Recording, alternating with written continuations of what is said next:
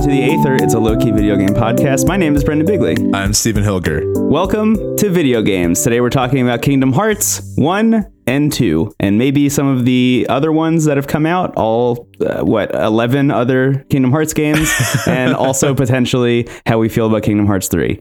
I think those are that's the docket for today.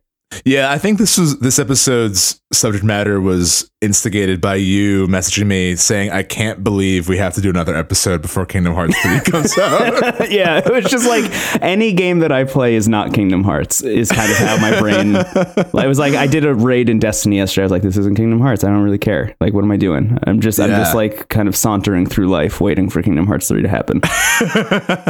yeah, so we uh, I thought it's also been years since I have played either one or two and I haven't played any of the other ones. Um so I just Oh, felt really? like yeah, Okay. I haven't. Yeah. Um so uh, I thought it'd be cool to revisit. So what we did, I played I started playing the first one. hmm Brendan played the second one, and we're gonna kind of just dive into it. Um, I will say before I talk about the game and kind of my experience with the series and and and all that, I was so excited. I unearthed my PS2 from the cursed uh, basement. No, it's it's in my bookshelf, but you know, hmm I I dusted it off and I opened my like cringy college like binder of like DVDs and and games and stuff that like Yeah. is somehow the most dated relic of my past. Uh-huh. Um, uh, short of like having like a Zune that just has like uh, Scatman on it. I feel like this, this is this is the most dated thing I own. Yeah. Um, and I and I didn't have my copy of the first game. Um, Mhm. and I remembered that with Kingdom Hearts 2, I lent it to a friend and then they never returned it. Oh no. So that was kind of that was kind of classic scenario there. yeah. And the first game I gave to my roommate in college as a parting gift because he was really into Disney, and I'm like, I want you to have this. wow. Um, That's very nice of you. Yeah. So, but here I am in 2018, and I texted him like, "Didn't I give you this game?" And he's like, "You sure did," with a winking face. I'm like, "What is happening?"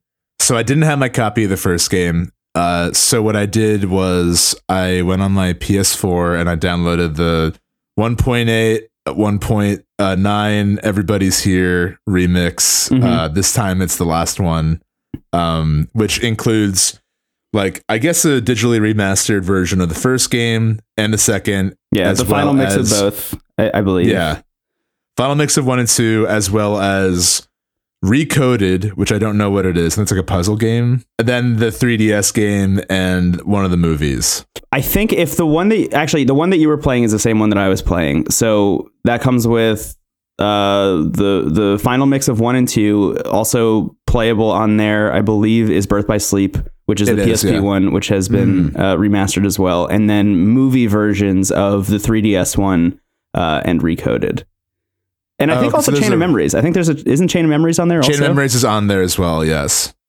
This is okay. This is how complicated it is that we both own this and we don't know what it is. Yes. It's it's one and two, and Birth by Sleep are the games, right? That's what you can play, Mhm. and that's actually good because those are probably the three that I wanted to check out. And Yeah. I think that like, I honestly, uh, just like real quick, going into three, I kind of almost want to go in being like confuse the hell out of me. I don't want to know a thing. I want to see how well I can Mhm. like tread water, yeah. only knowing the the first two games. Yeah, Like, I, I have a lot of thoughts on how I'm going into Kingdom Hearts 3. yeah, and Um, we'll get into that later. Yeah, I, I think that's a thing that we can talk about a little bit later. it's also been I haven't played the first game probably since college, and I haven't played the second one since it came out in 2006. Mhm. So it's been a while for me. So revisiting the first one, um, I kind of went in being like, okay, like I remember really loving this game, and I also remember feeling like it hasn't aged super well in some ways. So I went in kind of with like very specific expectations, and I have to say, I am like right back in. Like I really. Like the minute I heard the menu theme, I was like, "Oh fuck this game!" Like I'm right back. it hits you, Uh, right? It hits you it like really hits me. yeah. Um, and the thing with me with Kingdom Hearts is that uh, I- when that game came out, I was it came out 2001, right? Uh, one or two, yeah. Yeah. Um, so I was either 10 or 11 when that came out. Mhm. My intro to JRPGs was Final Fantasy VII. That's the game that like really hit me hard. I would not be who I am today, like truly, if I did not play that game when I was nine. For better or for worse, I have no idea. It just it definitely like that was the game that was sort of the gateway into a genre of experiences I didn't know existed. Right. So when Kingdom Hearts came out, I was like, okay, this feels a little weird, like the idea conceptually, but I'm intrigued.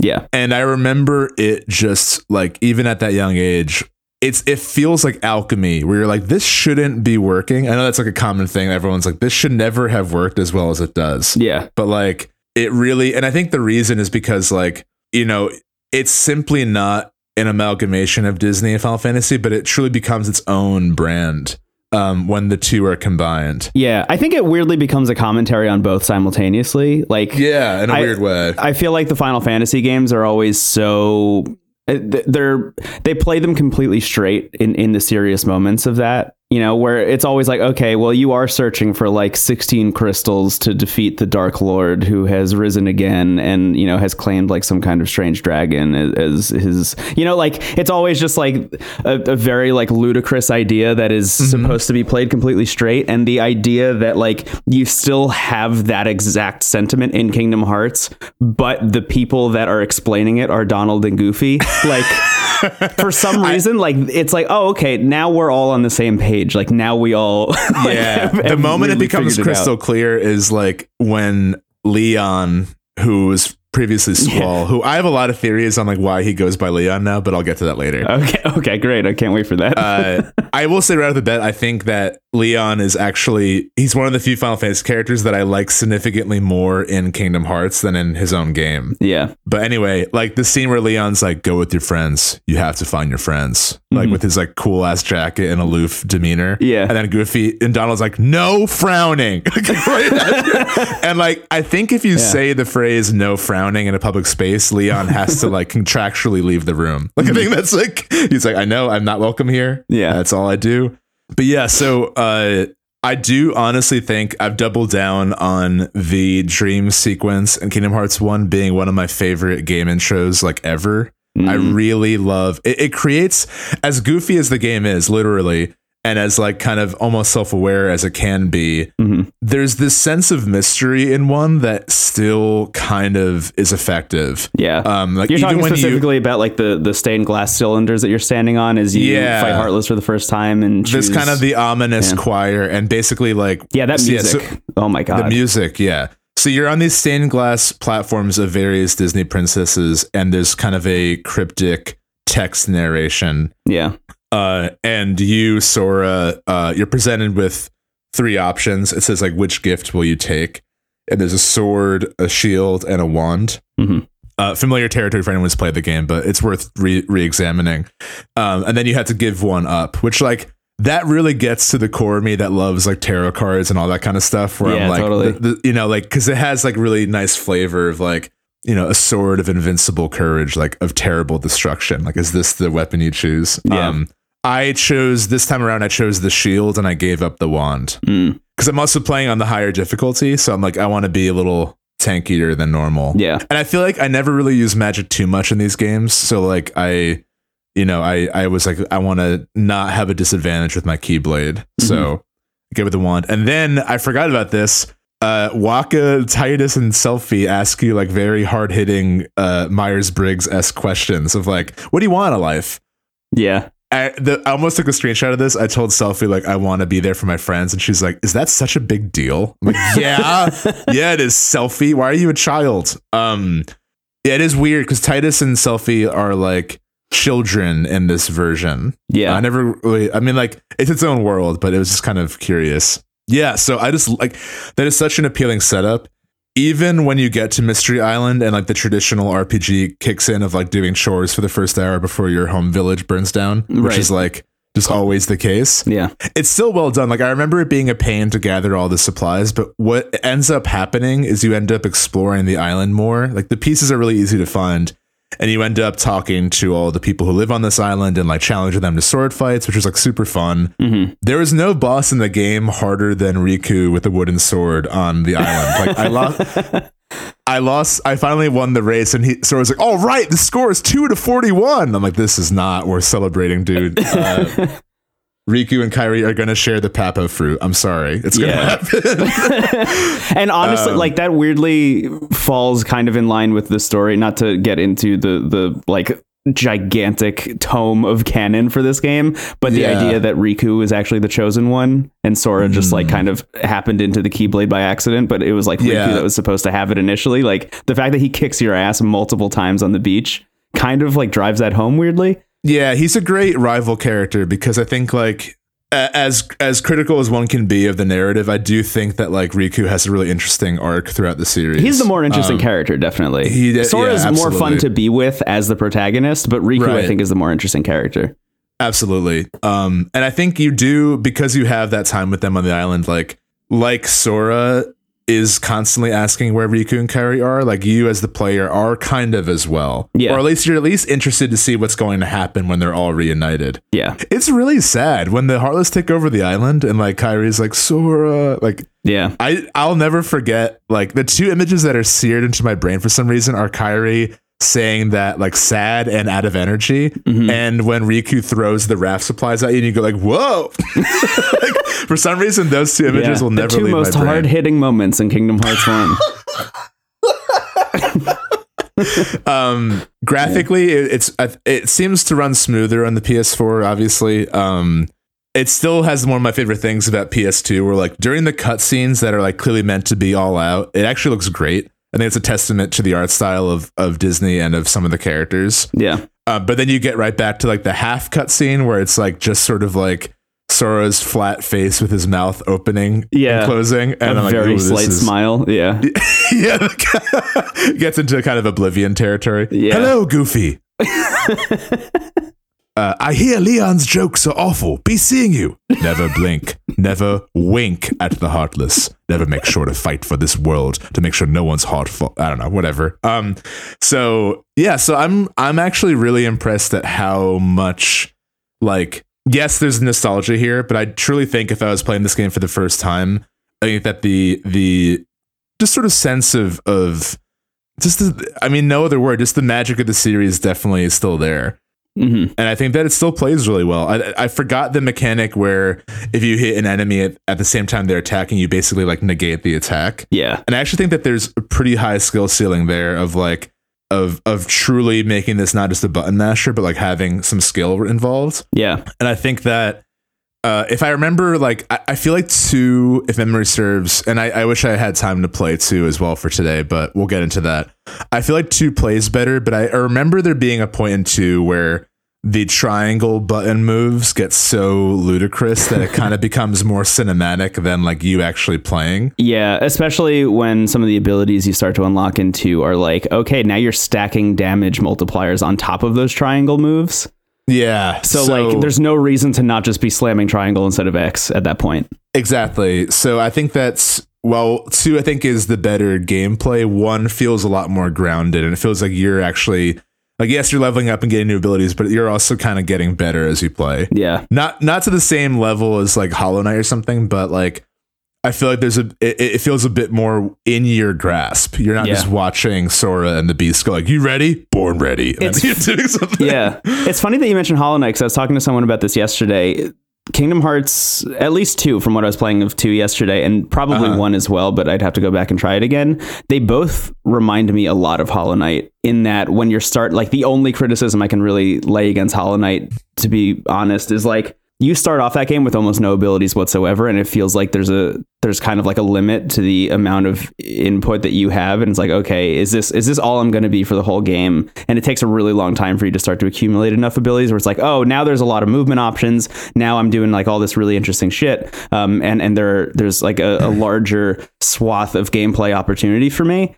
Kingdom Hearts feels the same way, where you start off without the aerial recovery, without Mm-hmm. the dodge, without the guard, without like parrying Without or your- anything like that. Uh, without Donald and Goofy, who like truly help. right, Um, without at Donald least- and Goofy, without At least. Goofy does. Donald's been fucking fucking up in my game, but anyway. just just the idea that you start with almost nothing and it feels Yeah. like very stilted like the combat feels like there's almost nothing you can really do except for hit x in the beginning and then you start getting abilities and it's like oh wait this combat rules. Like this combat Yeah. is really fun and fluid and interesting, but in the beginning it is so stagnant. I mean, I, so right now I just got to the Tarzan world, so I'm like still pretty early on, but I Yeah. definitely feel that even now, where like you start off on mis- on is it Destiny Island or Mystery Island? I think it's Destiny Destiny Island. Island. Yeah. Destiny Island. You're basically running around with a cricket bat, and then like yeah. uh now I have I, ju- I, I in Alice in Wonderland you get magic for the first time, hmm and you also have Donald and Goofy with you, and They I also you fire have- first, right? The that game? fire, yeah, and then the Cheshire Cat gives you Blizzard Yeah. um, which is great. I remember the Alice in Wonderland world being a bit more frustrating. It wasn't as uh, tedious as I remembered it. I think it's also like a really charming world because it's like it's the first time you're in a Disney setting. And Yeah. like what a good beginning to the journey of like literally falling down the rabbit hole. Like it's yeah, very I was just about to say, yeah, that I feel like that was definitely that was a very purposeful decision. but it is what so the puzzles are fine but what i found kind of funny this time playing is like you know you you bring all the evidence that alice is innocent Mhm. uh, and then the queen's obviously like oh whatever like off with your heads anyway and you fight all the cards it's a great boss fight and then you win and then like oh alice is kidnapped and then like no one says anything there's no cutscene and then like, do i do i just leave and then you do Yeah. it's like no there's no real resolution i think you go back later but yeah, um, yeah, you go back and do all the worlds twice, basically. which I guess makes sense because, like, I think at this point in the journey, they wouldn't really be that invested in other people's problems quite yet. Like, Sora does kind of show his bravery of like standing up for her, but they're still just trying to find the king and trying to find their friends. Yeah. Um, there was a moment though where I was like, "Oh, cold move, Sora." Where I got to Tarzan World, and Tarzan saves you from that uh, jaguar, and Sora and Tarzan have have you know they meet and greet, Right. and uh, Sora's like, "Have you seen my friends?" Donald is the. Never mind. Have you seen my real friends, Riku and Kairi? And I was like, "Oh, I hated that. I hated that moment." Tarzan felt it too. He's like, "You're just like completely selling out." Donald and Goofy, who by the way are like within a 30 foot radius of the poacher from Tarzan. so like, TikTok, Sora. But I think Tarzan's a great follow up to Alice in Wonderland because, like, if there's anything you might feel in Alice in Wonderland, it's literally feeling like enclosed and kind of claustrophobic. Right. And then Tarzan is this open, vast level Right. that has some frustrating platforming, but I think that like uh it's it's a great follow up. Um if memory serves, I think that uh the reason I was expecting this game to feel a bit more clunky gameplay wise was I think that there are a couple worlds that still do. I think that the Little Mermaid world just mechanically is not fun. Yeah. Uh, I remember it being Agreed. fun because of the novelty, but like square being swim up and circle being swim down is just like you have to you have to hold your PS remote like you're typing, and it's just not a good experience. Yeah, I think um, I don't know if it's the first time you're there or if it's the second time, but the Ursula boss fight is like just infuriating. Yeah, but I think the the the worlds that I think stand out still uh, that you know I haven't obviously I'm still early in the game, but what I remember really loving are the Nightmare Before Christmas world, Yeah, uh, the Hercules world. I love because like you fight Cloud, and honestly, again, uh, hot take. I think Cloud's design in Kingdom Hearts is his coolest outfit. yeah. Like I kind of wish you could play as Kingdom Hearts. Like my friend, my roommate was saying, um, and my friend was saying that he wishes you could play as Kingdom Hearts Cloud in Smash. In Smash, yeah. like, yeah, the the taped up sword. Also, Lance Bass doing the voice of Sephiroth, but Sephiroth only going like, ah! it's like my favorite casting choice of all time. yeah. He has a lot more to do in the second game. So yeah, I think so. This is a series that I, I've said before that I've that I've always really loved, but kind of been like not as into as other people. Mhm. But I think playing the first one again, I've honestly doubled down on this being one of my favorite games. Honestly, Yeah, I think like it, I think it's an important game for people who like want to experience like what makes video games special. I think Kingdom Hearts would be like one of the ten games I say like play this if only for a little bit yeah, just to kind of get like I think that the first game at least you get the most you get the strongest feeling of like why people have followed this franchise for so long. It, Mhm. it has that pull to it. It really does. yeah, And I mean, it's just like it also covers a wide base because like if you're a big Final Fantasy fan, you'll probably like it. If you're a huge Disney fan, you will love it. Like yeah. I- That's why I got the for- game initially because I had not played Yeah. a Final Fantasy game before, but I was like a huge Disney person when I was Yeah. that age. I mean, the Yeah. council of villains, like the silhouette where you see like Jafar and Oogie Boogie and Maleficent. Like I love that. Yeah, Like, and also I just love Disney Thinking villains. about like where that story has gone since then, like Kingdom Hearts One is the most parsable story of all of them. Like it makes so much sense. It's just It- it- it okay, heartless. It's it's the fucking uh, strange being that exists. Uh, I actually just forgot. like Heart, heartless is explained in a way that makes sense like all of the disney villains teaming up together like is kind of a thing that makes sense you know it's before Yeah. you get into ansem and into xehanort and into fucking organization 13 and all that kind of stuff it's just like very kind of grounded I mean, it's a very Final Fantasy move to have the final boss be someone you've never met, and Yeah. suddenly, like in the very beginning, when the first time you're in Traverse Town, Yuffie's like, "Hey, have you heard of someone named Ansem?" And the camera like zooms in on her face, and like it stop, like time stops, and it's Yeah. like, okay, at least like they say his name in the first hour of the game, because like yeah. yeah, there there are some Final Fantasy bosses that like are more uh I guess like thematically important than like plot based, which you could talk about why that is, but yeah, I think you're right. I think the minute Ansem shows up, that's when like the f- again the door is open, like the floodgates of lore get overly complicated, and like I think that's kind, and we'll get into that too later on. Of like that is in a weird way kind of the charm of the series. I mean, Yeah. I think like, and that's also a very Final Fantasy thing of like half of these plots don't really make any sense, but like Mhm. you're there, you're there to kind of get swept up in it. yeah So, but yeah, I, I honestly am really happy I, I'm playing the first one again. I definitely recommend getting this bundle, even though we don't know truly what's in it. Yeah Um, that's a I mean, if you want to get introduced to Kingdom Hearts, like there is no better place to start than by just buying this bundle. yeah, and it's it's a really, I mean, especially if you want to play some of like the PSP ones, like the amount of money you would spend getting all those systems and getting all the games, like this is a really, it's a it's a good deal. Yeah, and a lot of people would argue, I think, that these are the three best games in the franchise anyway. Like a lot of, I of think so. most people that I know that have played all of them say that Birth by Sleep is the best one. Oh wow, Which like go play it. You know, it's right there. It's it's in the Yeah. same pack. So I'm excited to check that one out because like I truly, that's the one I haven't played. So yeah, it is definitely the most buck wild in terms of like trying to explain the story. Um, Well, you play as Roxas, right? Or you play as Roxas's like weird clone. you've you've uh, I mean, I'm trying to not get too You into the lore. play as Jiminy Cricket. oh my god, if only. Uh, you- Yeah. you, play as uh, Ventus, Terra, and Aqua. Oh, right, the three original. I, kn- I know Keyblade some of them. Ten years before the first game happens. Right, right, right, right, right. Right. Yes. Oh, that makes sense. um, and that that's when Xehanort is kind of uh, positioned as the big bad. The, th- this is when it becomes the Xehanort saga, as it's as it's called, which is interesting because now apparently Kingdom Hearts three is um, being called the end of the Xehanort saga, but not the end of Kingdom Hearts. So it's Yeah, like uh, it's almost like a Dragon Ball has- Z saga. Right. The the creator has said like this is not the end of the series. Yeah. Um, which I'm happy to hear. I- I, I think that like we could definitely use more of this type of game in the Yeah. world. I agree. The last 13 years have felt empty. But yeah, I, I think the first one, if you've never played a Kingdom Hearts game, I think you can easily start there, which is a good feeling to have because I think there's a lot of series that I like where I'm like, I don't know if there's a good entry point. Like I feel like you just kind of missed it if you didn't play it when you were young. But I think Yeah. Kingdom Hearts is still it's still a really good experience that if you wanted to jump on the bandwagon, you you and also again, the first game story is pretty concrete and pretty contained. If you play the first one, you're like, that's I'm fine.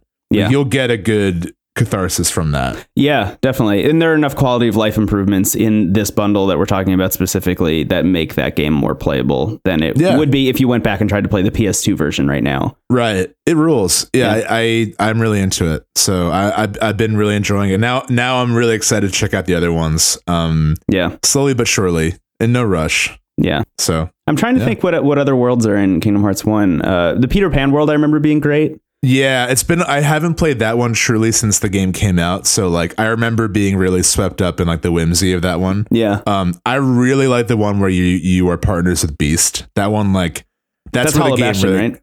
Yeah, that's where Yeah. the game really clicked for me. I'm like this game that's where the sense of mystery is like really strong cuz like Mhm. it's not a Beauty and the Beast level, Yeah. I don't think. But Beast is there and he's like he's easily the best party mate you get. Yeah. Um It yeah. So weird thing about me with that game is uh, my PS2 had a weird bug uh, in it, it manifested itself in strange ways. So, for example, in the Jak and Daxter franchise, if I ever did the move where you jumped up and then pressed square to ground pound, uh, the entire game would freeze. Um, and and it happened in all three Jak and Daxter games, wh- which was especially weird. Uh, Yeah, Um, what? So I played through all of the first game without realizing that that was a problem because I never had to do that move at all. And then in the second game, it was part of the tutorial, and you couldn't progress without doing it. so Oh, I just no. couldn't get past there. Um, and in Kingdom Hearts, it manifested itself for some reason uh, by every time I was watching the intro cutscene for Hollow Bastion, my game would freeze and stop. Um, so that was as far as I ever got in that game. I've never played past that point. Oh, really? Yeah. Interesting. Yeah, um, that's a great moment because spoiler alert: Sora briefly becomes a heartless, Yes. and you, and that's actually where it feels like Hollow Knight you just play as a little heartless, like walking around, Mhm. which I think sets up everything in two. Actually, that one brief moment Yeah. has a, a lot of repercussions. It does. It's very interesting. Yeah. Um, and that's also a cool moment too because like you at that point you've advanced so much that like you're then reduced to nothing before the end, Mhm. um, which is really interesting. My uh, you're saying games freezing. My version of that was in my copy of Final Fantasy VIII, which by the way I've like people dunk on eight. I've taken a firm, never moving stance that eight is a great game. I'm pro Final Fantasy VIII. Yeah. I know this means nothing to you, but I'm just putting it out there. So uh, in Final Fantasy VIII, near the end of the first disc, because that game was four CDs, uh, Right. right before one of the characters is about to assassinate a sorceress, he starts to chicken out, and that's where the game froze for me, which is kind of very thematically on Mm. point.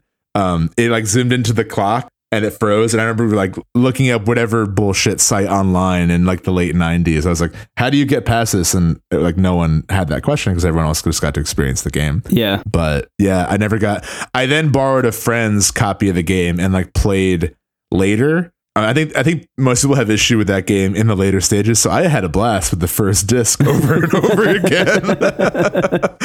um, So Yeah. yeah, Well, I, I just remember I remember playing Kingdom Hearts one and stopping at that point because I could I literally could not progress any further, and I was like, that game was fucking great. Like I, I didn't get to see the end until way later. I think before two came out, but I was like, that game was great. Like I enjoyed all. you my were time pretty close though. You're pretty close to the ending there. I think Yeah. you had to fight like Maleficent and then Ansem, and then. Ansem, and then that's it. Yeah.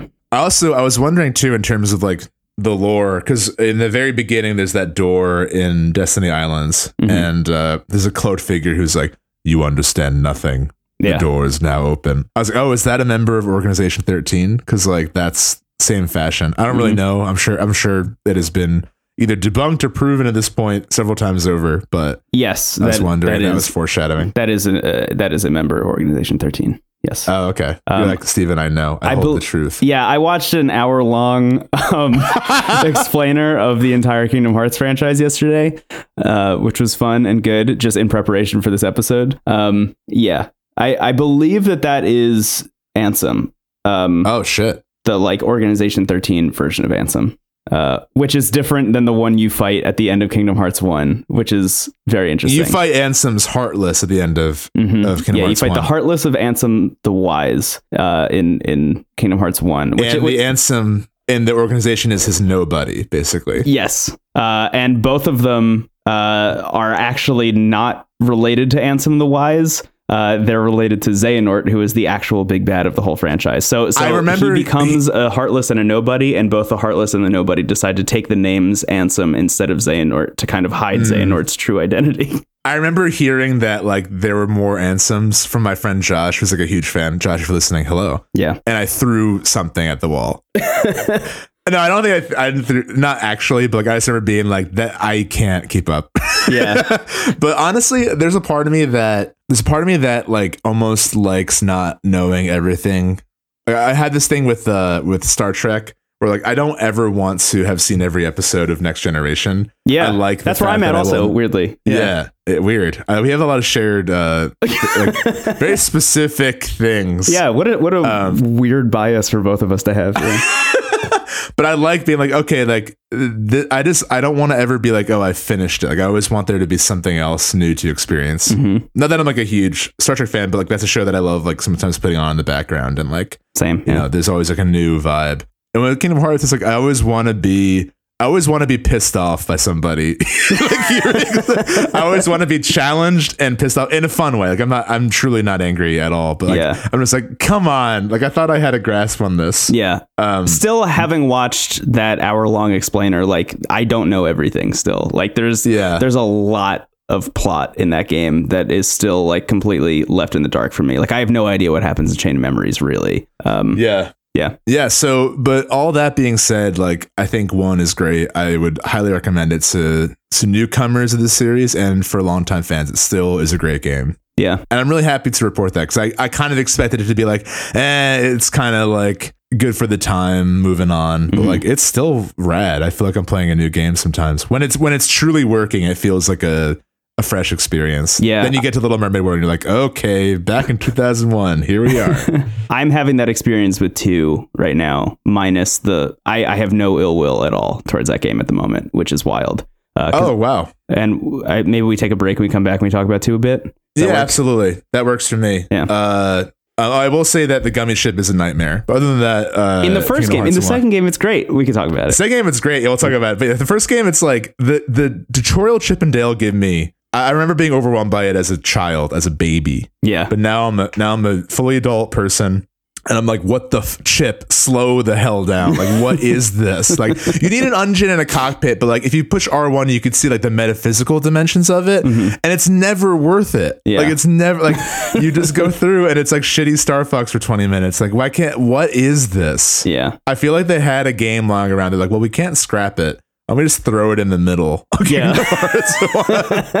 also, give me the lore of like why do why do Chip and Dale have an interdimensional spaceship? I don't need to know why, but I want to know the details because we get mhm. details for everything else. yeah. Anyway, Yeah, moving on. We, we've had 13 games of lore, and not once have they explained how Chip and Dale learned how to build spaceships that can travel through space time. like, give me the Hitchhiker's Guide to the Galaxy of Chip and Dale in their in their ship. That's Yeah. what I want. Not like like advanced physics Minecraft making a ship that doesn't matter.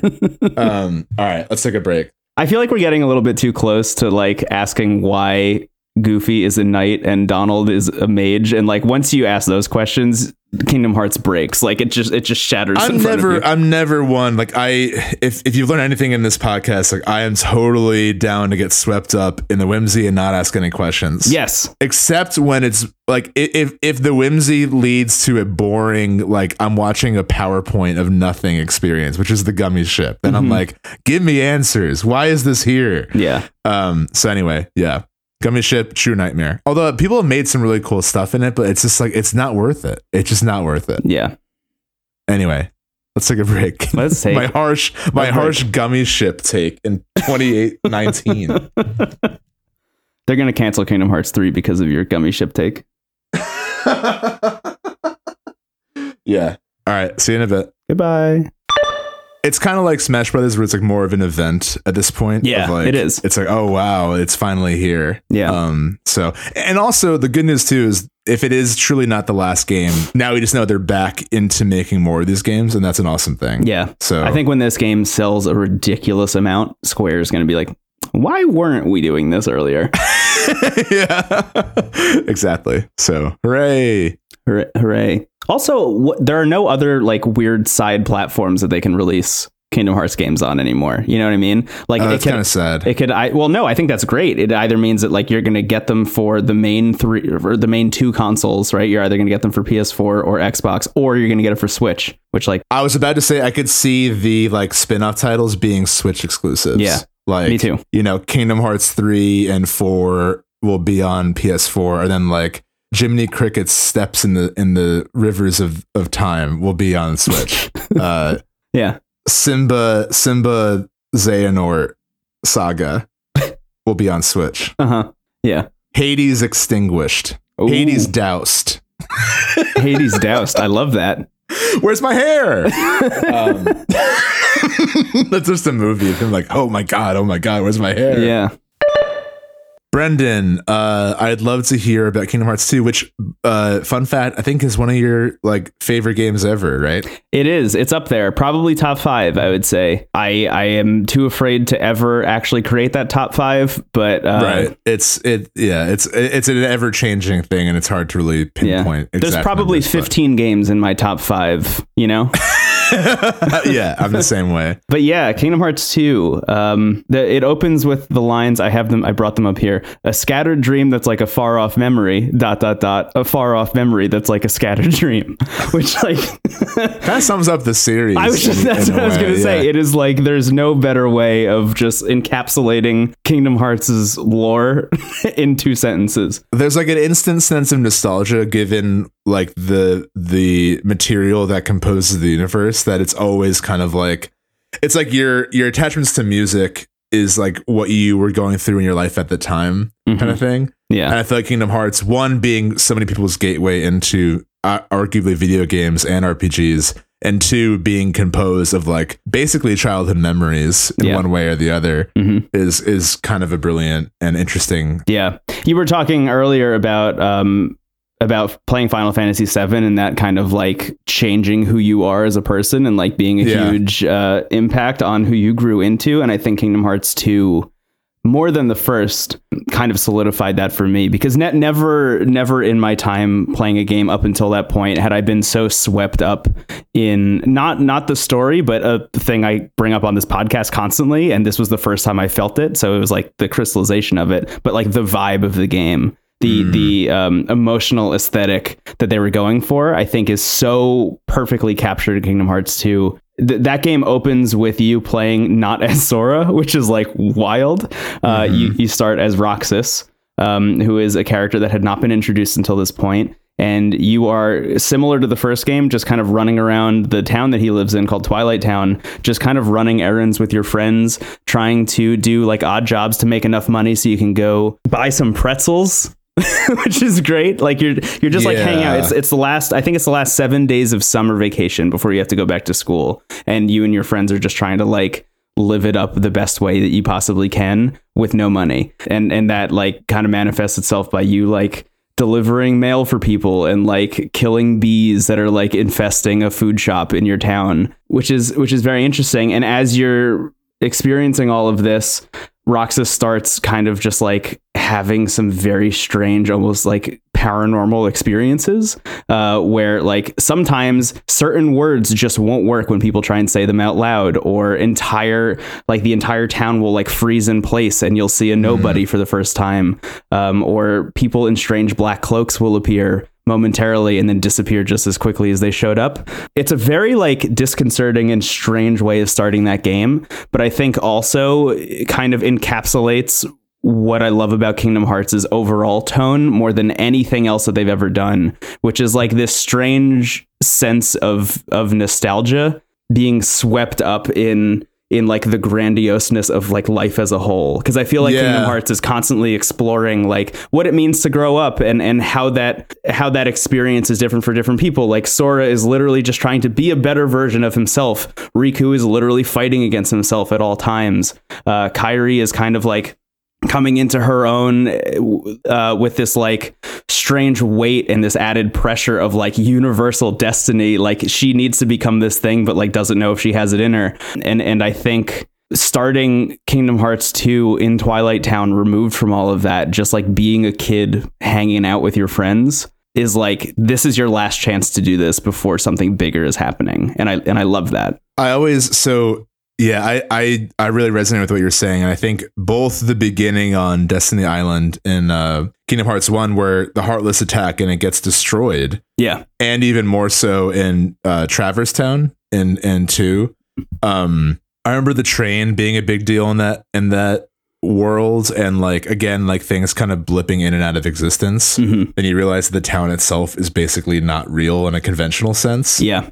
I remember playing that game uh, kind of like you know people who were born around the time we were like in the early 90s we kind of grew up with these characters in a way like yeah. sora was probably 11 or 12 when when that game came out and i played kingdom hearts 2 this summer uh, when I was 16. I was a camp counselor, Mm. um, and I was in like some shitty musical, and I my whole day was was working and rehearsing, and then I would come home and play Kingdom Hearts 2, and like your whole life as as like a younger person, especially in the summer. I remember someone once said this is kind of corny, but I'm into corny stuff. Someone said that August is the Sunday night of summer, where like Mm, yeah. there's this there's this calming sense of serene calm and like that this is like a truer moment than than normal when your whole day is scheduled up but there's this kind of undercur- undercurrent of anxiety and of like this is going to end Yeah. before we're prepared for it to Mhm. and that's kind of growing up it's like this feels like forever in the day-to-day moments but it's going to end so quickly and none of us are prepared for that Yeah. and I think that both Mystery Island getting consumed and Traverse Town even more so getting uh, blipping out of reality as if it never happened and exists as a memory touches on that. Even if the dialogue and the story don't necessarily do, that feeling is so intentional and you get that so strongly Yeah. from that game. I, I just really wanted to hone in on on Twilight Town and that whole experience because I feel like Twilight Town, Traverse Town's uh, where Leon hangs out. yeah, um, it's okay. People people understand. Yeah.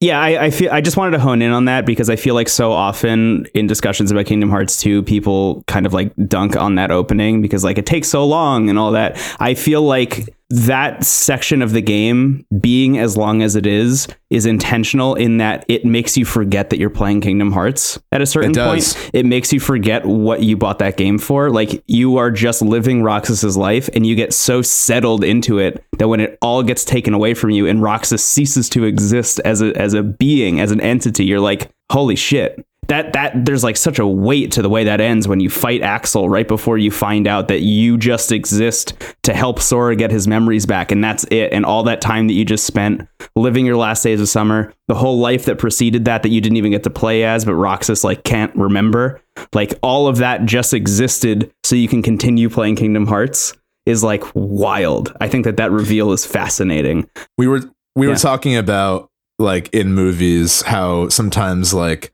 because of the, the limited time they have they there's a pitfall in a lot of movies is like them the movie itself telling you that a relationship is important without you actually feeling it. Yes. And i think that in uh in Kingdom Hearts 2, the fact that you do have this seemingly mundane time with Roxas, and I haven't played it, so like uh, I haven't played it recently, so like I do remember enjoying that time quite a bit, especially because there's a lot of Final Fantasy cameos that I was like, oh, there's Vivi, there's Mhm. uh, Seifer, that piece of shit. Um, uh, it does kind of lull you into a sense of security that is robbed from you, and I think Yeah. that it's all the more powerful because like to these kids, this is just another day. They're hanging out, eating ice cream, trying just to kill the time.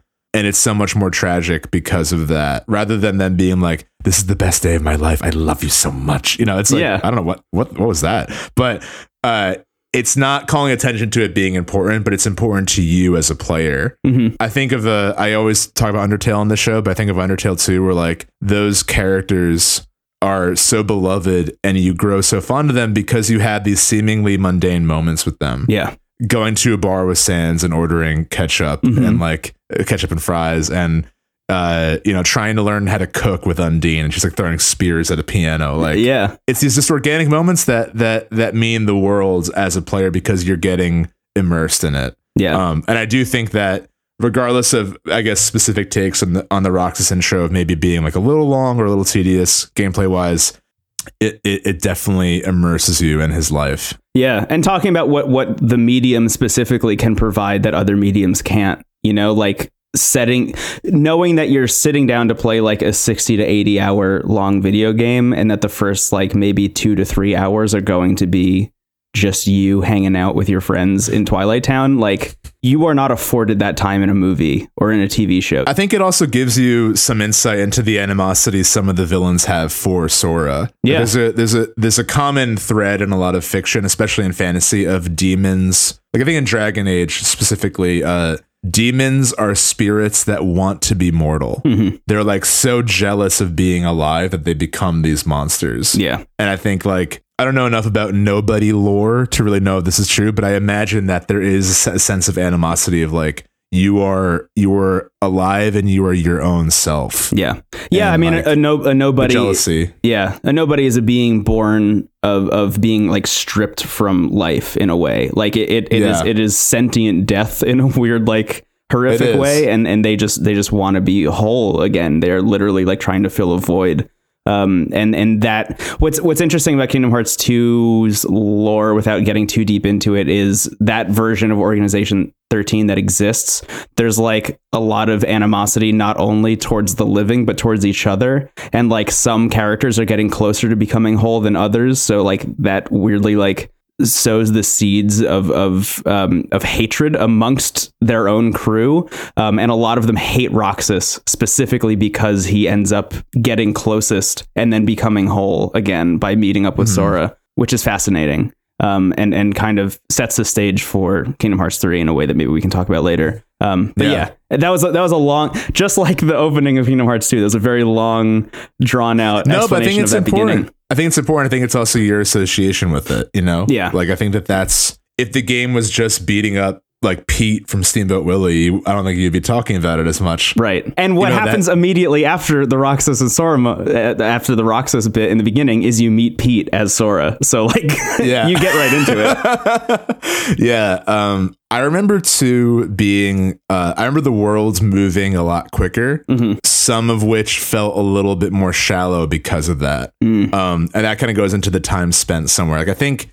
for better or for worse in Kingdom Hearts 1, the worlds are are hit or miss, but I think you always feel a sense of scale and a sense of like a new environment because of the time you spend on them. Yeah. Um, whereas in two, it feels a little like I remember being a little like I loved the Mulan world, but I remember that going by pretty quickly. Yeah. Um, being like, oh, that was kind of fast. And I love like the two worlds that I will always remember that are like my favorite worlds in the series are the Steamboat Willie world and the Tron world. Like I love those those worlds so much. Um, Yeah. the like Cuphead aesthetic of Steamboat Willie and like Sora looking like he's in Speed Racer. Like I love how they change the flair of the three main characters, regard uh, depending on where you are. Yeah. And they, they definitely experiment more in two than they did in one.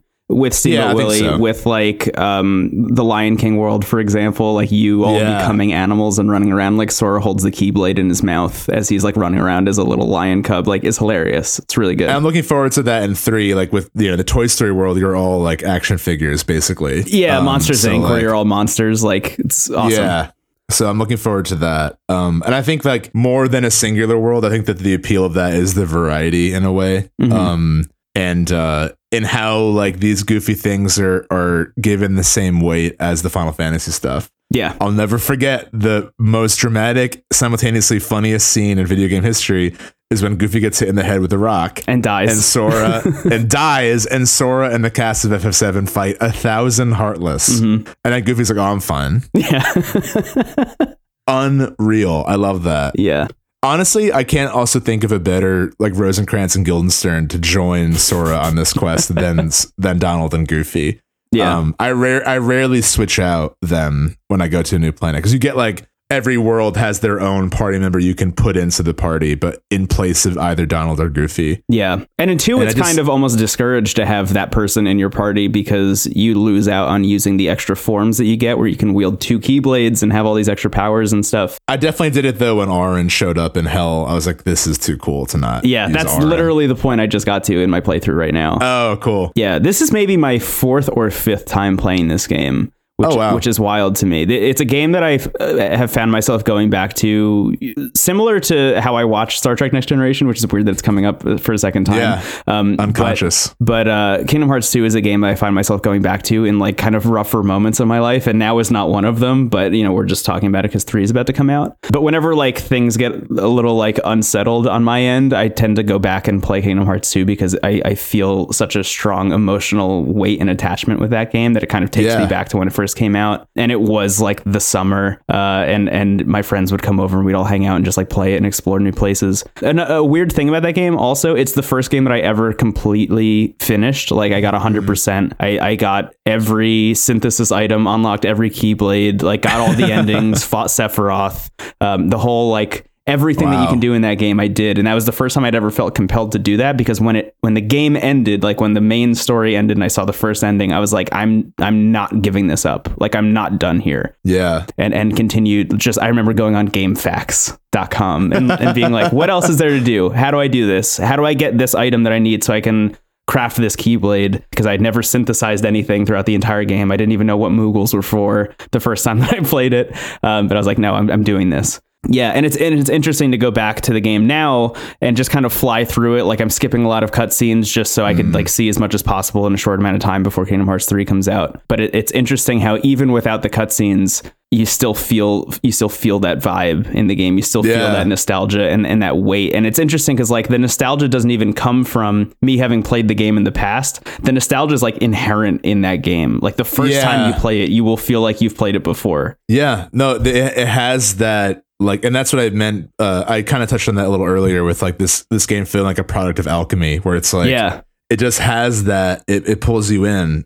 I I think that's a testament to why it is so popular and why so many people like started their journey into games with this with this series. Yeah. It does have. I think a lot of great art has that kind of sense of instant nostalgia, where it's like, Mhm. I feel like I've been here before Yeah. you know it's it's like uh how you are naturally kind of drawn to certain people in your life you have friends that like maybe exhibit like weird unconscious traits like not watching all of star trek Brendan. um, Yeah. uh, but i know what you're saying and and i think that i'm really excited to play too talk about like innocence and childhood robbed from you my friend who never gave this game back to me uh, i'm really excited am i just your nobody i think that's what's happening here Yeah, that's that's possibly it. but uh, I'm really excited to play two once I I will probably try to finish one. I feel compelled to do that. Yeah. I don't really need to play them like in I don't need to play all of them before 3 comes out. I'm happy to dive into 3 and like see what it's all about. Yeah, I'm the Um, same way. uh, I do want to finish think- two now though, because I, I keep I keep having moments playing two where I'm like, I can't believe how good this game is still. Even Yeah. having played it as many times as I have, like it holds up so well. That combat is so tight once you start to unlock more abilities. It is Yeah. extremely fun. What form do you use the most? Of the like of, of the drive forms that you're talking about? Yeah. Uh, well, the only one I have right now is Valor, but by the end, I mean, you get the like god level, like Super Saiyan shit, you know? And then you have Ultimate Valor the Oblivion in each hand, and you're like, there's nothing that can defeat me. yeah, I do love how the Keyblade design is just awesome. Yeah. I uh I like that in the third game in the pirate world, the Keyblade has like a like a pirate like captain's wheel Oh, does as it? like the edge of the key. Yeah. That's awesome. um can't wait for the Pirates of the Caribbean 3 world. yeah, And at World's End, everyone's favorite Pirates of the Caribbean movie. that's where you can tell this game was like started development in 2007. Yeah. okay. Yeah. Um Though I'm on like uh, from the footage in E3, that looks like one of the more compelling worlds, honestly. Yeah, it Uh, does. with, It looks really interesting. Combat on the ship, yeah. Um, I'm excited. I also think like having playing the older ones, I also feel like now for me, and I know I'm probably very much alone on this. For me, there's less pressure on three to be this like incredible event because I feel like there's truly so much gold that's already been made in a Mhm. way. Like I feel like there's some series where it's like, oh man, like this is great at the time, but it's not really playable now. And I really wish they will make a new one that kind of captures that, but like on today's scale. And I feel like one and two at their best really do feel like they can compete with today's like content in a way. They super do. Um, yeah. Like if you had released Kingdom Hearts 2 as is right now, like that game would still fucking yeah. destroy. Like it's so And I- good. I have enough confidence in three that I think it will it will definitely play well. I mean, it's most of the people who worked on it were the people who worked on Final Fantasy 15, which is why it was delayed for so long, or partially Yeah. why. And like, I haven't played 15, but I know that that game plays exceptionally well. Um, It does, at yeah. least at least on a level that translates to Kingdom Hearts, where like you're flying around and and yeah. hitting things. That was know? why I picked Um, up Final Fantasy 15, having really not played any of the other ones. Was like, oh, that, Yeah. that's just Kingdom Hearts combat, but in Final Fantasy, like now is my time to Right. check this franchise out. Um, and, and I great. think Nier well. Automata, Nier Automata kind of has a similar vibe of like the sort of real time RPG mechanics. Absolutely. so I think that's still very much prevalent. You, you play certain games that have had such a profound influence on the medium that uh that when they come back, it's like nothing changed. Yeah. I always think of Resident Evil 4. Like I was playing the new God of War, and like I'm like, again, Resident Evil 4 should get 20 cents every time someone does the over the shoulder third person fixed camera because like that is still such a good way to do it for this type of action game. Yeah. Um, and same thing, Kingdom Hearts, I think definitely revolutionized how you can take the aesthetic and the and the flavor and the like backseat mechanics of Final Fantasy, but have it be a real time experience that's that's just more accessible for people that because I I as someone who likes turn based combat, I am fully aware it is like the cilantro of game mechanics. We're just like inherently someone will either love it or it will taste like soap to them. Yeah. It's not in your control. I happen to be a fan of both cilantro and turn based combat. Mm-hmm. Um, but I digress. uh, I know that this is a way more appealing system. Mm-hmm. Yes. So yeah, it fucking rules. Kingdom Hearts 1 and 2, both incredible games in an incredible franchise that has somehow gotten away from itself. I'm really happy to revisit it, especially because it's Yeah. a bit of a slower month and and like a lot of the games that are like directly on our radar aren't really going to come out for a while. So Yeah. other than Kingdom Hearts 3. right. Um Do you want to take a break and then come back and talk about Kingdom Hearts 3 a bit more? I absolutely do. I absolutely do because I think I think it would be cool to talk about like our own kind of projections and what we'd like to see, and also maybe just like how how it fits into today. yeah. Uh, I think there's a lot to explore there. Let's do that. I think so as well. Okay. Uh, See you in a bit. yeah. See you soon, everyone. Yeah, I did forget how Heartless are created uh, during this episode. did- so- you know, the plot of Kingdom Hearts One is really simple. The Heartless are oh, what are their um their manifestations? Well, in the beginning in the dream sequence, it says um the stronger, the closer you are to the light, the bigger your shadow is. Just kind of like you know, the more ambition Sora exhibits, it's sort of like the more threats there are. But like, why give up when you're so close? Is it something that's even attainable though, or are you actually creating more hardship the more you strive for something that's kind of beyond yourself? Questions worth asking as the narrative continues. Xehanort is basically Jiminy Cricket's evil side reflection. Um, oh my God, Brendan left his desk. Brendan, next week Kingdom Hearts 3 comes out. Let's let's look at the future. What's ahead of us? We've been looking at the past. We got to grow up. Um, A quick thing the game is out in Japan. The review embargo is up in the United States. There are like right. videos out there, there's reviews out there. Have you read any reviews? I've read a couple and I kind of stopped myself because I kind of want to go in like without a preconceived notion of the game. I already have I mean, I I am someone who has been excited for this game but has not been actively waiting. So I think as we've discussed 13 years of build up, Yeah. like there's going to be a lot of kind of preconceived notions inherently in the fan base. yeah. But I read I read uh I read a couple reviews and I stopped midway through the second and uh that's where I'm at. Yeah. Uh, yeah. As somebody who bought a PS3 to play this game and then a PS4 and now has a PS4 Pro, um, I feel like, and I've mentioned this on the show multiple times, like I won't believe that this game is out until I am watching the credits roll. Like that's that's kind of still where I'm at, like a couple days out. But I've read a couple reviews, but the one that has stuck with me the most isn't even a review. It's a video that Kotaku put out that was basically like Kingdom Hearts 3 is the first unreviewable video game. It's like it's it's like the equivalent of saying like I'm going to turn Catcher in the Rye into a movie. Like that's never ever going to happen and Right. succeed on any level. I Yeah. feel like trying to review Kingdom Hearts 3 is like saying this is how I feel about Kingdom Hearts 3 and literally that's it. It's like you, you can't like Mm-hmm. you can't lobby. I mean, you can't hit that game with any objective criticism at all. Like th- that's impossible. Not to say that reviews Mm-hmm. have to be objective. That's that's fucked up.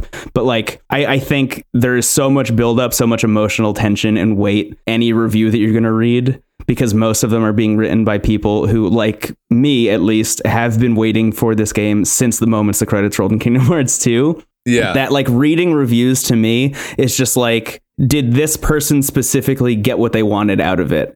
And I think the best reviews are those that kind of mention that up front and say, like, this is what I wanted out of this game, and this is what I got, or this is what I didn't get. Uh, and from what I've read so far, it seems like most of the people who disliked the game disliked it for reasons that I won't care about. And most of the people who like it are people who liked it for reasons that I do care about. Um, Yeah. which has made me optimistic. But that said, like, who knows? Who knows what's going to happen? I, I'm going to play it. Yeah. And it's, it's going to feel a certain kind of way. But like, just to kind of like hone in on a little bit more without like mentioning any reviews specifically, but like the things that I like about this franchise are not a cohesive story. You know, like I, I'm not, I'm not in it. I don't think anyone needs that or anyone looks for that in this series. A lot of people do. There are like lore masters of Kingdom Hearts that can tell you anything. The same way, you know, somebody somebody has memorized the entire to bring up Star Trek again. There's people who have memorized like the entire Star Trek Wikipedia. Give me a Star Trek world. Give me a whole Kingdom Hearts world where Sora has to sit in a chair and debate Worf. I, that's what I want.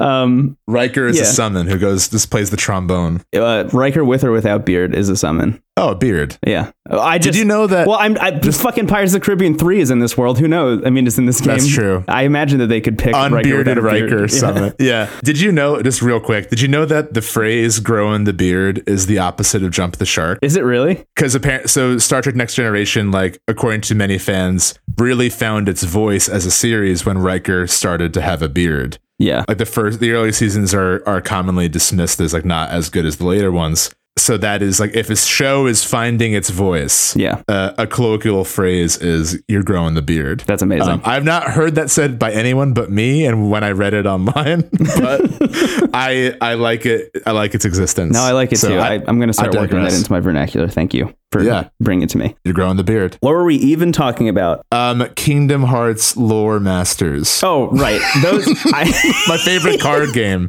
My favorite electronic card game.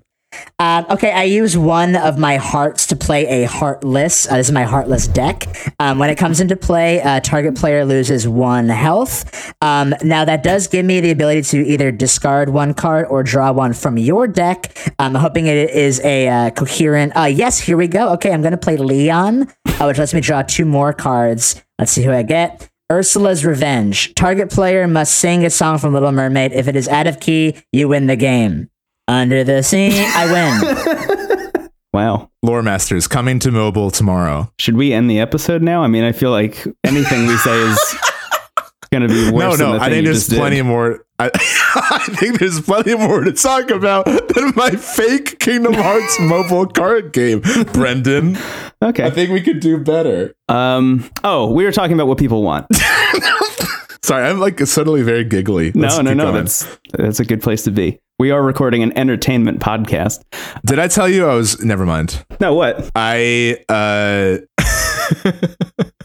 I was thinking about the council of uh of the Disney villains in Kingdom Hearts 1 Yes. and how like there was a reality where I was almost cast in a like children's production of Nightmare Before Christmas Mm. and I just wonder who I would have been in that world. I I kind of see myself as the weird mayor with two faces. Mhm. I feel like I would have a lot of. I'm often typecast as like confused monarchs. Yeah. Honestly, like I don't really know. I know why, but yeah, that would be such a fun show to be in. I was just thinking about that, and I realized I had no context of the show, but I was just. I think you would be a good Jack. I think you could pull it off. Oh, wow. Thank you. Yeah, but anyway, let's move on. Anywho, yeah. So I th- I think a lot of people who are playing this game to get a cohesive ending to the story. Uh, or to this saga, the Xehanort saga, as it's being called, hmm it seems like those people are not going to be like super stoked about it. But I'm going in Yeah. specifically to feel a vibe, to experience those mechanics, which it seems like they've added more on top of.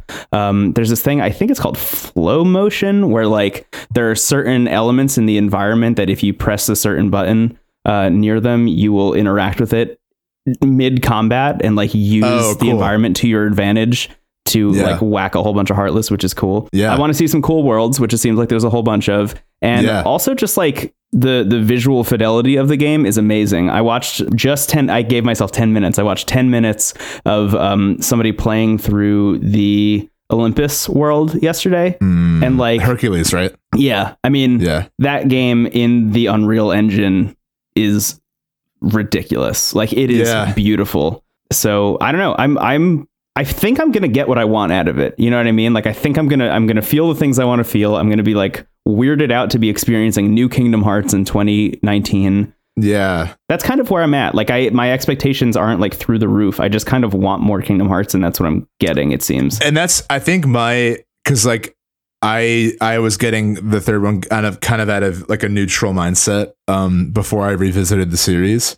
Now that I see like what str- what a strong base even the first game set up, Yeah. I feel like as long like honestly, even if it's kind of like more of the same, I think that it will succeed on that level. Yeah. I think it's only because it's been so long that like again, if also people have done the like spelunking into lore uh to like kind of make a a coherent web out of everything the game is set up. like if they've put in that work over over a decade, they basically did what Ansem did for the Heartless and like went insane. Yeah, you know, right. Um, they made again, it's it's it's it's similar, and I think in a way to a series like Star Wars, where there's like a long period of time before each trilogy.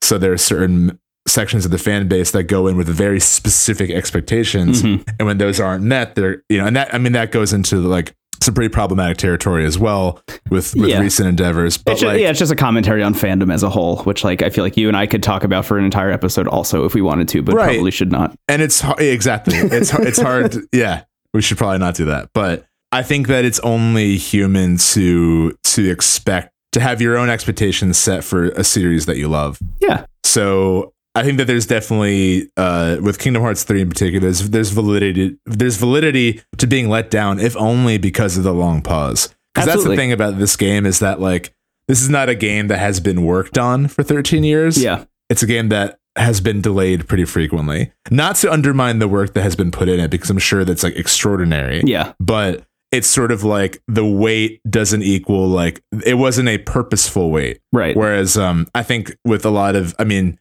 Disney has the ability to do this with like the Marvel movies and Star Wars movies. They pretty much have mathematical breaks between between movies Yeah. you know um so like that's kind of purposeful like, we're gonna give you a year to get hyped for the new star wars movie hmm whereas like no one at square is like we're gonna give you 13 years of deserved hype for this Right. new game Yeah. um Yeah, and I, I think yeah. nowhere is that more evidence than the inclusion of the Pirates of the Caribbean 3 world. You know, like the game has the been in some that form of development for an extremely long period of time. yeah sora's like has a zune and he's like jamming to uh the new arcade fire Yeah, yeah. My favorite song is Neon Bible, I think. You know, I know it's a title track, but have you played that new game oblivion there it is. I love how 2007 is like our golden year. It's like Oblivion was out. The Mm-hmm. Zune was the Zune wasn't even out. I think the Zune was just like 2010 or something. Super Mario Galaxy uh, 1 was 2007. Yeah. Call of Duty, Modern Warfare. Bioshock came out that year as well. Mhm. I think Yeah, 2007 was a Um, good year. it was. All right. Well, Uh, but yeah, I mean the whole the whole talk on fandom, like at the end of the day, it really like I think what you and I believe and what I think you know most believe is like if you like it, you like it. If you don't, you don't. I think like Yeah. there's no thinking less of anybody for liking something, and and you know vice versa. Um, I agree. So I think that like I think that based on what we look for in the series, like you said, you look for sort of like the vibe of the brand almost Yeah. Living in that world for a bit. You talked about Dragon Ball Super, which I think also Dragon Ball is a series that is kind of beyond review. It's like, Yeah. what are you doing reviewing Dragon Ball? Like, it, it so is what it is, and there's nothing like it. Yeah. And as much as Kingdom Hearts is like a composition of all these other series, there really is nothing like it. There, there truly isn't. Right. Um, there, there's not a Final Fantasy game that captures the spirit. There's not a Disney movie that captures the spirit. It really is something different. Mhm. Um, it, it has become more than a sum of its parts. Yeah. Uh, and I think that I'm optimistic the third game will at least hit a lot of surface level stuff, which I think for a series this special is almost enough. Yeah, Um, I agree. I think if this game had come out even five years ago, I would have felt differently. You know, i- Yeah. if the wait had been eight years instead of 13, like I, I would probably still have like some modicum of emotion attached to expectation. Yeah. But at this point, it's been so long that like I'm just going to let it kind of wash over me and whatever happens, happens, you know? Yeah. Uh, when you said watch over, it reminded me that rides are attacks in this game, which I can't get over. yeah. What was your tweet about that? oh, uh, Spaceship Earth being an attack. Yes. Where you just like, Yes, yeah. yes, yes. Where, where Um, Judi Dench just kind of like talks about Michelangelo for 45 minutes.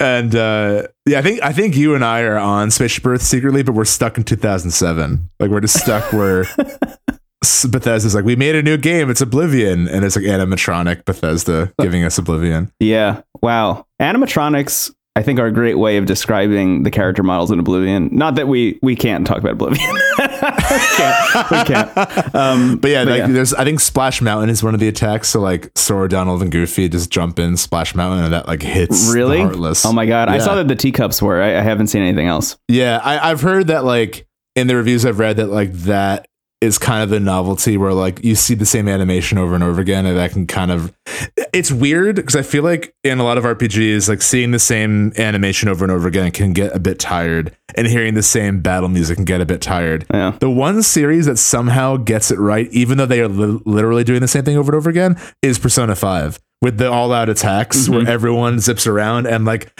that battle theme being the same for all 80 hours Yeah. somehow really works. Yeah. Um so we'll see how Kingdom Hearts. I mean, I could see myself never getting tired of of of fighting Heartless on Splash Mountain. Like, that's just such a bizarre enough idea Yeah. for me While that I'm shaped like a monster. Yeah.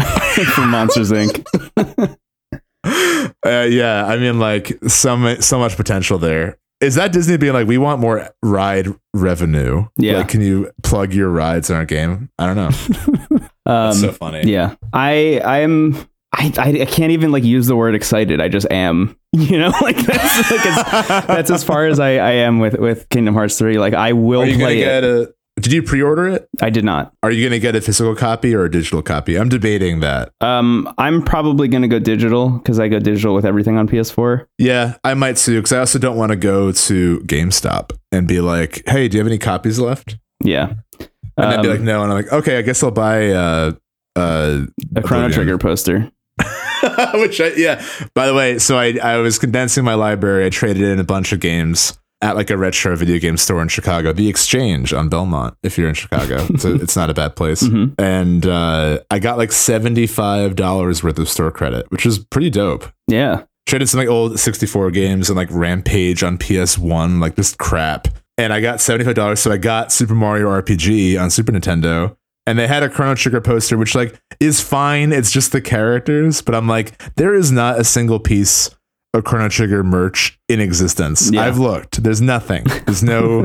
there's truly nothing. And I'm like, I need to just own this.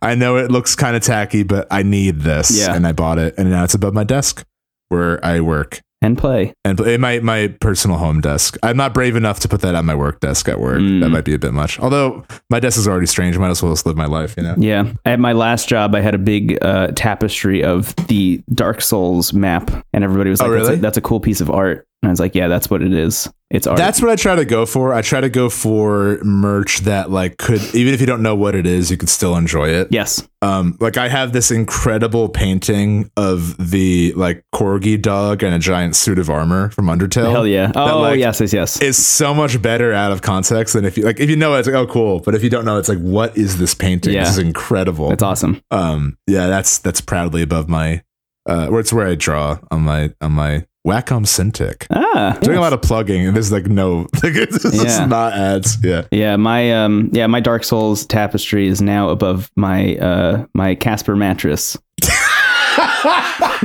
the pyramid of blue apron boxes that i sleep in Yeah. I have a Chrono Trigger poster right by it. Anyway, I think I think we're a bit off the rails of Splash Mountain, but um, Kingdom Hearts three, I'm really excited to talk about it because I think we're you know we're both at kind of like almost like a lucid plane of of of hype for it. Yeah. Um, which I think if I've learned anything with like anything that's hyped uh, with Star Wars, with with with anything that like has like years and years of build up, the more neutral I enter, the the more I love it. Truly, Mm, I think the moment you kind of put too many personal projections on something, which is only human, I'm not, I'm not saying it's wrong to do, yeah. but you know, it's it's also like I think there's a degree of claiming an unfair amount of ownership over something that is kind of not yours. you know, Yeah. why are you laughing? I, I just I just got teleported back to when you said I could be a good Jack Skellington, and I said thank you as if that was a compliment. You didn't even you didn't even protest to me being the fucking insane mayor. Okay, that, that makes sense. In this town, don't we love it now? Everyone's waiting for the big surprise. I am the clown with the tearaway face. I am the Who when you call Who's there. That's my favorite one. yeah. Yeah, it's a great movie. Though the moral is kind of like don't try new things, which is kind of shitty. Um. Like at the end, Santa's like, "See, you couldn't do it." He's like, "You're right." I guess there is another angle of like sticking to what you are loved for and not wanting to be someone else, which is more positive. yes. Or like Uh, I guess, yeah, cultural appropriation, that's also very true. I, I take that back. which I'd never thought about until this very moment. I've never. I've, Yeah. I've never thought about the thematic arc of Nightmare Before Christmas, but I guess that's Yeah, Yeah, should we, Yeah, should we think- wrap I up? think- let's wrap up. Yeah, let's wrap up. Next uh, comes out Tuesday, doesn't it? it does come out Tuesday. I love that it comes out on a Tuesday in January. That's so like fitting for like years and years of build up, like the most unceremonious yeah. kind of day. Yeah, I'm pre-recording all of my podcasts for the week today, so I so I have Tuesday free, uh, so I can just play Ooh, that nice. and not do anything else, Yeah, that's a good move. which I'm excited about. But yeah, we will. Uh, this is probably the only time too we're going to say what we're going to talk about next time, and it actually be true. Yes. uh, we're going to talk about Kingdom Hearts three next time. I wouldn't be surprised if we come into the episode next week and that's one segment of multiple segments. Like I wouldn't be surprised if we don't Yeah. have as much to say as we thought about that game because Oh, like, really? yeah, just because like it needs to like simmer, you know? Huh. Interesting. We'll see. We'll see how we feel. Yeah. Um. But either way, we'll talk about it. Two things that are kind of on my on my radar are I'm I'm curious about the Resident Evil 2 remake. I may pick it up. Mhm. Um. I kind of feel divisive on like what I've seen from it, but I hear great things. Yeah. Um. And that's like Resident Evil 2 is my favorite one from from yesteryear, and that's a game that I think truly does deserve to be cleaned up a bit from the past. Right. You know, as much as I love tank controls, Yeah. uh, it'd be nice to try something new. also, Wargroove on the Switch, I'm very excited about. Yeah. Uh, from Chucklefish, who were involved in Stardew Valley, as well as our favorite game uh, that I forgot the name Starbound. of, Starbound. Starbound. It's basically like Advanced Wars, but designed by them. Yeah. uh, which which is super up my alley. So Yeah. I'll probably pick that up. So if we do truly have like Kingdom Hearts 3, it's good. Anyway, Wargroove on Switch, a delightful new experience of it. you Yeah. know. Uh so so those are the two things for me. Um I think what else is honestly not until I feel like March is there like a ton coming out. Yeah, it's kind of interesting. I I imagine there's a possibility that I could talk about the Anthem beta next week um, because the public beta starts on Saturday. But if I am just playing Kingdom Hearts, then that's probably all I'll talk about. yeah, so I'll probably do some I mean I now own Super Mario RPG, so there's a lot of older stuff I can definitely bring to the table. Another thing worth remembering is that on in my calendar, which could be wrong, but on March 22nd, Sekiro Shadows Die Twice comes out. oh, which I think was a game we both were really pumped for that we actually like forgot is coming out this year. yeah. At least I did. I thought that was going to come out towards the end of the year. That's wild. Okay, cool. Uh, yeah, and we also don't know when uh, Animal Crossing is coming out, but that's another big one. yeah, Um, worth I'm mentioning sure- the the Metroid thing that just happened. Um, Oh yeah, Oh, uh, Nintendo just reset development of Metroid Prime Four. They were they were multiple years in development, and they were like, you know what, this isn't what we want, uh, and they they killed that project, and they're starting over and handed it back to Retro, uh, which is oh the cool. developer that made Metroid Primes One, Two, and Three. Um, Yeah. So they are reclaiming that franchise and starting over from scratch. So we probably won't That's hear about that game for many years again, which is wild. Yeah, talk about build up. Yeah. That's that's Metroid's a series that is like constant patience. I feel to be a fan of, Ma- of Metroid. It's like, all right, when is Nintendo Yeah. gonna give this the same attention they give literally everything else? Yeah, and instead you get like Metroid Prime Hunters and Other M and a remake of two for for the Yeah. 3DS. At, although Samus Returns fucking ruled. Um, it just Yeah. it just came out while the Switch was out, so nobody played it. Uh, but that game was very good. That was on the 3DS, right? Uh, it was, yeah. Cool, It- man. yeah, maybe I'll pick that up. Here's a weird thing about that game, and I'll say this, and maybe we could sign off after that. Um, Metroid, Metroid Samus Returns for the 3DS is like the Bloodborne revision of the Metroid franchise.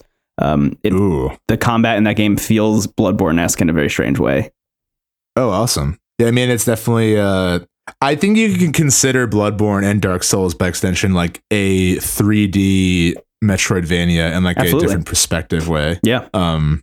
So cool. Yeah. Well, let's sign off because we're running out of steam. But thank you all for listening. We've been doing this show for a while now. It feels like it just recently in the last handful of episodes has felt like not new anymore, Mm. but like in a good way. You know what I mean? Yeah. It's like a it's like a warm blanket now. it's a warm blanket. It's got a vibe of its own that I enjoy revisiting. Yes. Um, and yeah, we've we've just really enjoyed doing the show uh, for as long as we have, and we really appreciate the support you've all given us. Um, if you like the show, you know the deal. Uh, sharing it is great. Uh, reviewing on iTunes. Th- you know what? This is the only thing I don't like about the show is saying this, but it is important. Um, it does help truly, and like we love uh, seeing what you guys think. Honestly, Yeah. and uh, so it's anyone who's written a review. It's amazing that you do that because like that that's just it's asking for a good amount, even though it's like very quick. It's asking for like a lot of you to do that, which is why I sometimes get anxiety asking to for have people to do it, but it is important and we also really appreciate it. Yeah, I will say, like honestly, um, RE reviews. It's a it's a thing that you will hear people ask for on every single podcast, and it's always like, okay, why would I do that? My other podcast that I do, one of the other podcasts that I do, like literally got added to like a featured section of iTunes because so many people Right. wrote reviews. So like, it's a thing that super actually does help. Yeah, exactly. And like even if you don't feel compelled to write a review, just just rating it on iTunes is also super helpful. Yeah, So, and many of you have done that, which is which is unreal. Um, and I think that's where the anxiety comes in because I'm like asking for more, and it's like, how, aren't you happy with what you have? You know. but thank you, truly, thank you for listening. And uh, if you also want to stay more in touch with what the show is doing and what we plan on doing, you can follow us on Twitter at Into the Cast. yeah. Um, that is our official Twitter page. Um, and unless you have anything else to add, Brendan, I think we can officially sign off here. Yeah, I'll just make the call out once more. If any of you have any interest in um, us being present on another network besides Twitter, uh, just let us know. However, Yeah. however you can or want to, we are open to creating community elsewhere. So let us know. Yeah. Yeah, we're we're open to all ideas and also being more in touch with all who listen. Um, we enjoy all your interactions on Twitter and and if there's a better platform, like I don't know, LinkedIn or uh I would or love Zoom nothing more than to make a page for us on LinkedIn. that actually might be perfect. I don't know if you've seen the horrific shit I've been posting to LinkedIn recently, but I've I've made no, it a I habit not of log on. I, I've made it a habit of shit posting on LinkedIn once a week now. Just because, like, why not? You know? Well, you're getting endorsed for computers, my friend. Yeah, I do have a lot of endorsements for computers. Anyway, uh, with that, my name is Stephen Hilger. You could find me at Stephen Hilger. Yes, my name is Brendan Bigley. You can find me on the internet at Brendan Bigley. Have a wonderful week and enjoy Kingdom Hearts 3. Goodbye, everyone. Thank you for listening. Bye. Have fun with Kingdom Hearts 3. Let us know you like it. Yes, please do.